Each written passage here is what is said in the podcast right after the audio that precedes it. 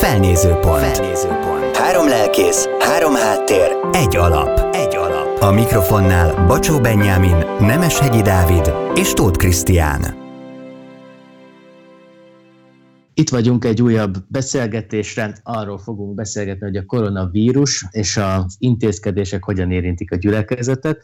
Nemeshegyi Dávidot ma Boros Dávid helyettesíti, és arról kérdezzük őt, Krisztiánt, és én is elmondok pár dolgot, hogy mit tud tenni a gyülekezet, hogy betöltse a küldetését ezekben a napokban. Krisztián, te hogy látod, nektek mik a legfontosabb lépések, dolgok, amiket megtesztek? Üdvözlök én is mindenkit, és azt gondolom, hogy ennek a jelenlegi élethelyzetnek van egy külső és belső hatása mindenkire. Rögtön mondanék egy igét, ami bátorít minket, sokat hallhattuk a napokban, 2 Timóteus 1 hét, mert nem a félelem lelkét adta nekünk Isten, hanem az erő, a szeretet és a józanság lelkét. Szóval azt gondolom, hogy kialakul az emberekben egyfajta aggódás, félelem, ez egyre erősödik, ahogy ugye az események mennek előre. Ez egyfajta belső, hát hogy is mondjam, szorongás, akkor ennek van egy külső hatása, úgy érzékelem, hogy egyfajta bizalmatlanság, bizalmi válság is alakul, az emberek kevésbé akarnak találkozni. Visszaemlékszem arra a napra, amikor kijött a hír múlt szerdán, és már azon a napon, este, amikor utaztunk a tömegközlekedésen, néztem, figyeltem az emberek arcát, és mindenki, vagy hát többekben volt egyfajta ilyen kérdés, hogy na, akkor most akivel együtt utazok, nem-e ad át nekem valamit, vagy én neki.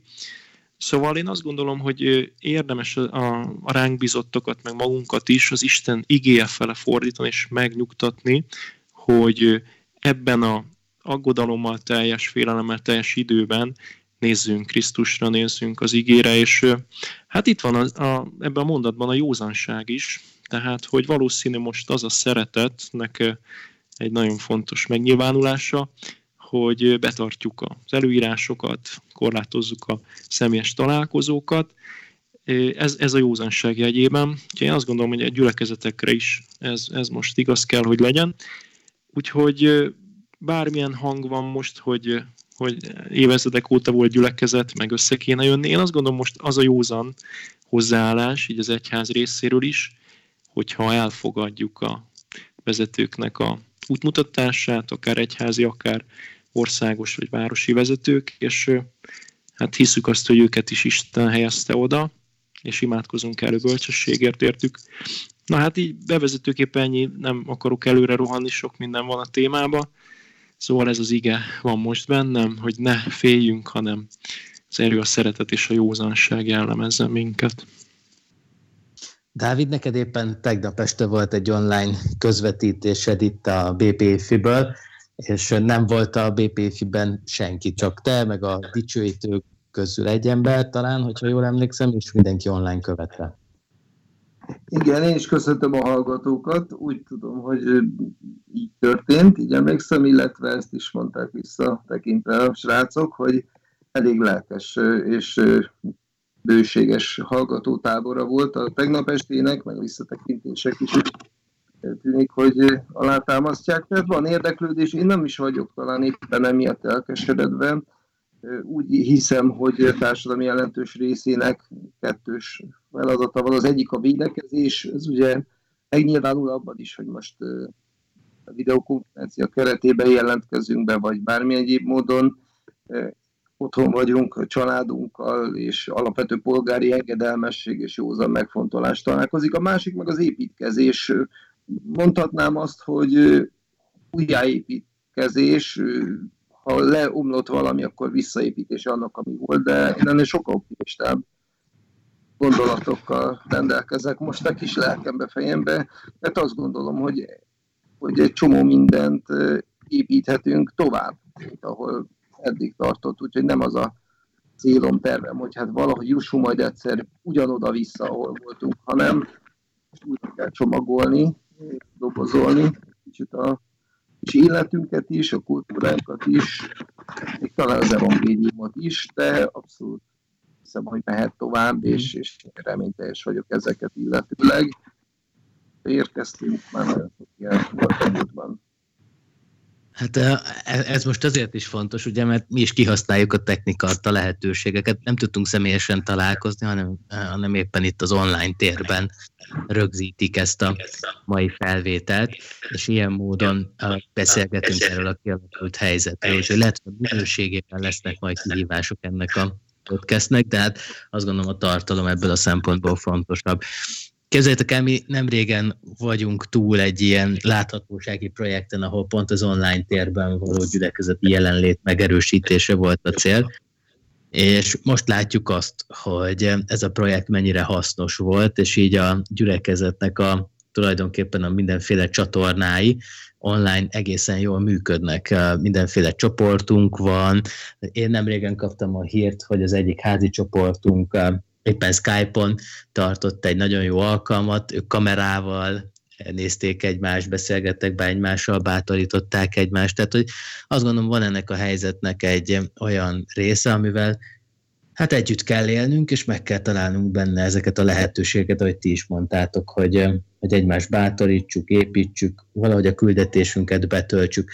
Még egy kérdésem van, hogy szerintetek így az online térben hogyan tudja a gyülekezet betölteni azt az öt célt, amiről gyakran beszélgetünk, evangélizáció, szolgálat, közösség, lelkérettségben való növekedés.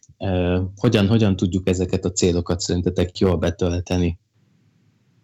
Bölcsen hallgatunk mind a ketten Krisztiánnal, nyilván azért is, mert ezeket a területeket nehéz lenne most egyből mérlegre tenni. Úgy gondolom, hogy most az elsődleges cél, hogy megvizsgáljuk, milyen formákat tudunk vinni tovább. Nagyon vagyok azért, hogy ha már megtörtént ez a baj, hogy kialakult a jelenlegi helyzet, akkor egy olyan időszakban, aminél felkészültebb soha nem volt az emberiség arra, hogy ezt kezelje.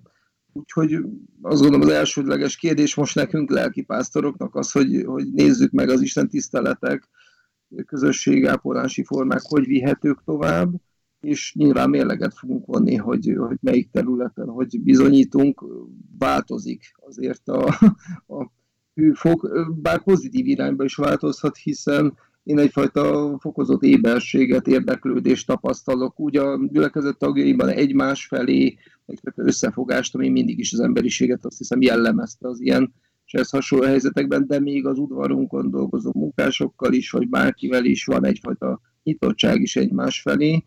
Ugyanakkor a szellemi elmélyülésnek nem elsődleges tere volt azért idáig az online tér, úgyhogy ezt egy picit gyakorolnunk kell, hogy mondjuk az imádat, hogy tud megjelenni maga a kapcsolatápolás, a közösség egymás, a tanításság, szolgálat, misszió. Azt gondolom, hogy soha nem volt annyi megtekintése az Isten tisztelet teknek egyik gyülekezet irányából sem, mint amennyi most van ezekben az időkben, nyilván háttérbe szorítva azt, amit mi annyira szerettünk, a közösséget, a programokat, az istentiszteleti alkalmakat.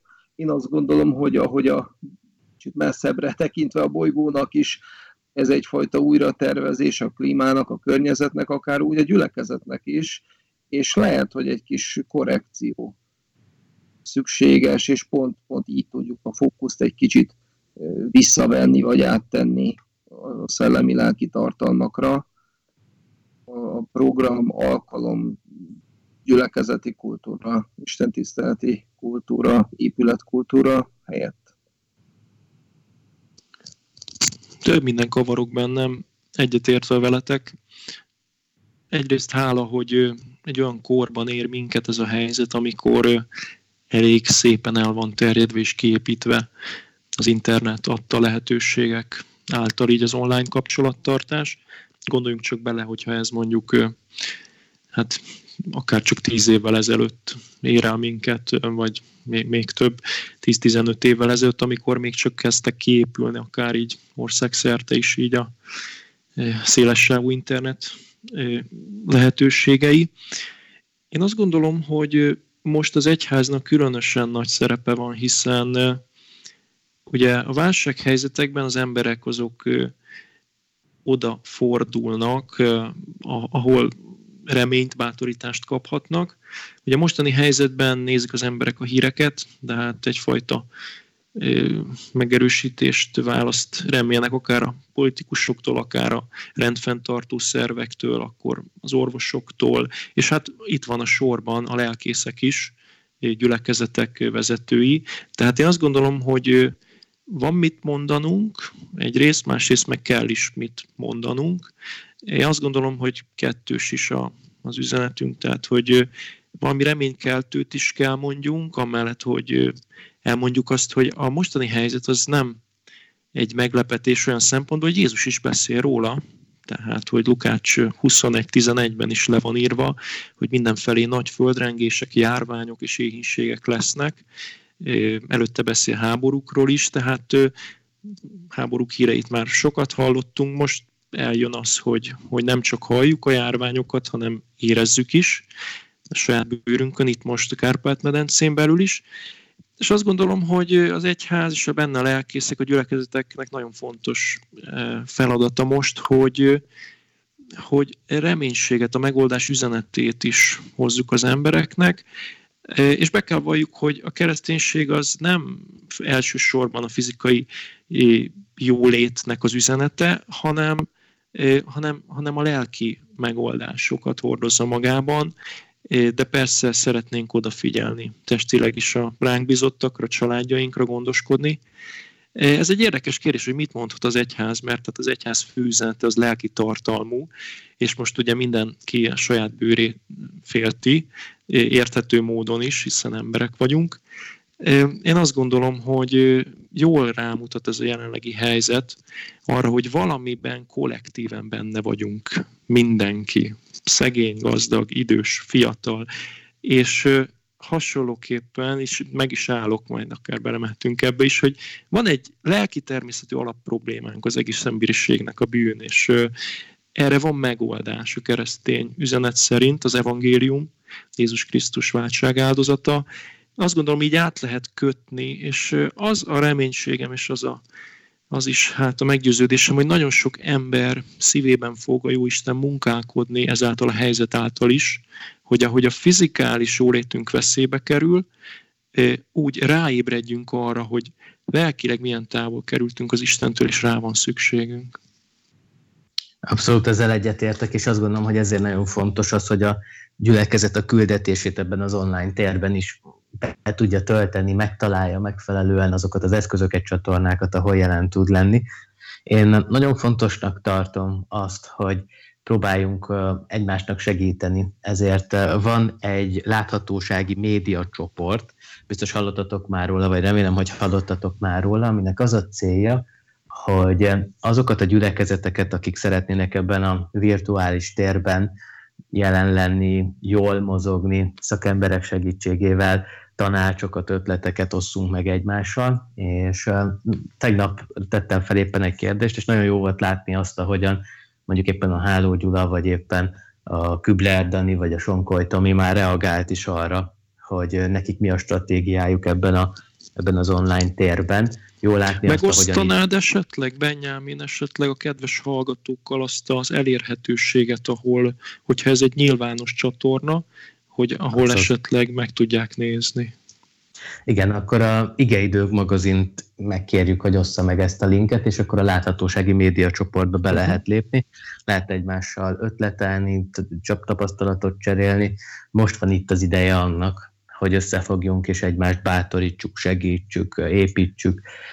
Különösen is azt gondolom, hogy azok a közösségek vannak nehéz helyzetben, amelyek ebben az online térben bizonytalanul mozognak, vagy bizony nem tettek eddig még lépéseket, és most nekik új ez az egész, hogy tulajdonképpen eddig csak offline-ban gondolkodtak, és most fel kell költözniük az online virtuális térbe. Szerintem ez egy nagyon nagy kihívás, hogy itt jól mozogjon a gyülekezet, de valóban a bátorító üzenetek, valóban az evangélium megosztása kulcsfontosságú, vagy létfontosságú, így is mondhatnám a gyülekezetek életére nézve. Nekem az egyik legizgalmasabb kérdés, ami a fejemben van, az az, hogy hogy fogja ez átrendezni a gyülekezeteket, mondjuk, amikor vége lesz ennek az időszaknak, akkor eh, ho- hogyan változtatja meg ez a gyülekezetek képét, ez a helyzet? Hogy akkor is online fogják nézni, vagy annyira ki leszünk éhezve a közösségre, hogy rögtön mindenki rohanni fog a gyülekezetbe. Ez, a, ez egy óriási óriási kérdés, hogy négy hónap, öt hónap múlva mi lesz itt. Én hiszek abban, hogy lesz egy pozitív hullám mindenképpen, amikor ennek a bezárkozott időszaknak vége van.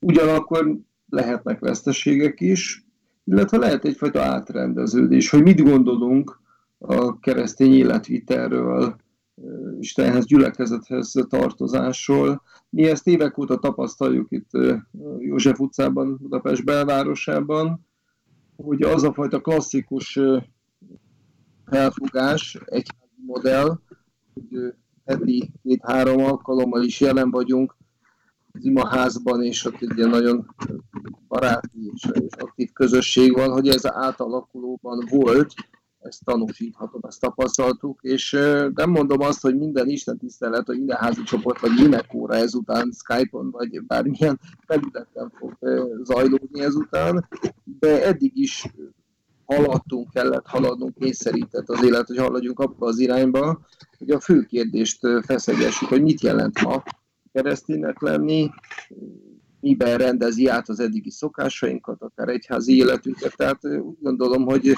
eddig is mi magunk egyfajta mezitlábasodásban és újra csomagolásban voltunk. Nyilván ez most egy gyors és egy drámai folyamat, most a lelkipásztor azt gondolom nagyon dolgozik, és ez így van rendjén, és keressük, hogy például a pásztorságunkat is akár hogyan tudjuk, hogy a szolgálatunkat, a személyes küldetésünket megélni. De én, én alapvetően nem a veszteségekben szoktam gondolkodni, és szerintem most is ideje van ennek reményteljességnek. Reméljük, hogy a, reméljük nem azt hirdettük az elmúlt egy 200 vagy 1000 évben éppen, hogy a hit élet az tulajdonképpen az egy, az egy épületbe és az oda járó emberek közösségébe való betagozódás elsősorban, hanem, hanem valami más. Azt láthatjuk a Szentírásból is, vagy az egyház történelmből is, hogy a nehézségeknek célja van, és azt gondolom, hogy Isten a mostani helyzetet is azért engedi meg, mert akarja formálni a népünket, az egész társadalmat, ugye benne mindenféle embert, hívőket, nem hívőket, ugyanúgy, ahogy hullik az ő esője a hitetlen földjére is, meg a vallásos ember, vagy a hív ember földjére is. De azt gondolom, hogy ebben az egész történetben különösen az egyházat, a, a hívőket is akarja szolgálni az Isten, én a napokban tanulmányoztam is ezt a témát, a 2 Timoteus 3.12, vagy az Abcsel 14.22, vagy a Róma 5.3.4, ezeket most nem olvasom el, csak megemlítettem. Mind a három részben arról van szó, hogy a nehézségek által hogyan formálja Isten az övéit, és aztán kicsit megnézve a korábbi járványokat, és hogy az egyház történelme hogyan reagáltak erre keresztjének, egy nagyon jó mondatot találtam, Alexandriai Dionysos szerint például a nehézségekben a járványok is iskolapadként és próbagyanánt szolgáltak a keresztjéneknek. Én azt gondolom, hogy nagy szükség van, főleg a nyugati kereszténységben egyfajta megújulásra, egyfajta letisztulásra, mert egyetértek Dáviddal is, teli vagyunk programokkal, teli vagyunk mindenféle jó alkalommal, ahogy az elmúlt időszakot néztem, és talán ami a lényeg lenne, a személyes kapcsolatok, a tanítványi kapcsolatok, az evangélium egyszerű, de mégis hatásos megélése. Most, mint hogyha Isten lettisztogatná rólunk azokat az ágokat, mint ahogy ugye tavasszal is megmetszik a fákat vagy a növényeket a hozzáértők, hogy gyümölcstermés legyen valóban. Tehát, hogy talán most ez, ez ennek a lelki időszaka. Mindenféleképpen. Szerintem arról legközelebb beszélgessünk, hogy egy lelkész mit tehet ezekben a nehéz időszakokban, meg hogyan tud itt jól helytállni. Most akkor elbúcsúzunk, és legközelebb innen folytatjuk. Isten áldjon benneteket, szép napot! Isten áldjon, szervusztok! Isten áldjon, sziasztok! Felnézőpont. Felnézőpont. Három lelkész, három háttér, egy alap. Egy alap. Hamarosan újabb epizóddal jelentkezünk. Köszönjük a figyelmet!